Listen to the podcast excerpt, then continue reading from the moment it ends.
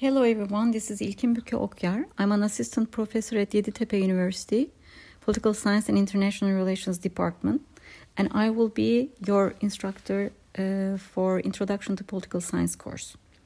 This course is an introduction to a field of study that is anything but intellectually simple and easily comprehend. This is an introduction to broadly defined and experimentally nuanced subdisciplines of the overall fields of political theory, comparative politics, international relations, and scientific matters.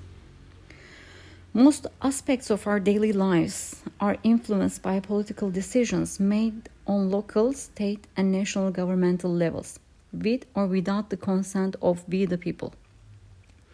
We will examine the systems and processes that lead to these political decisions, and we will learn how to analytically determine who wins and who loses and why, resulting in the just or unjust distribution of political largesse.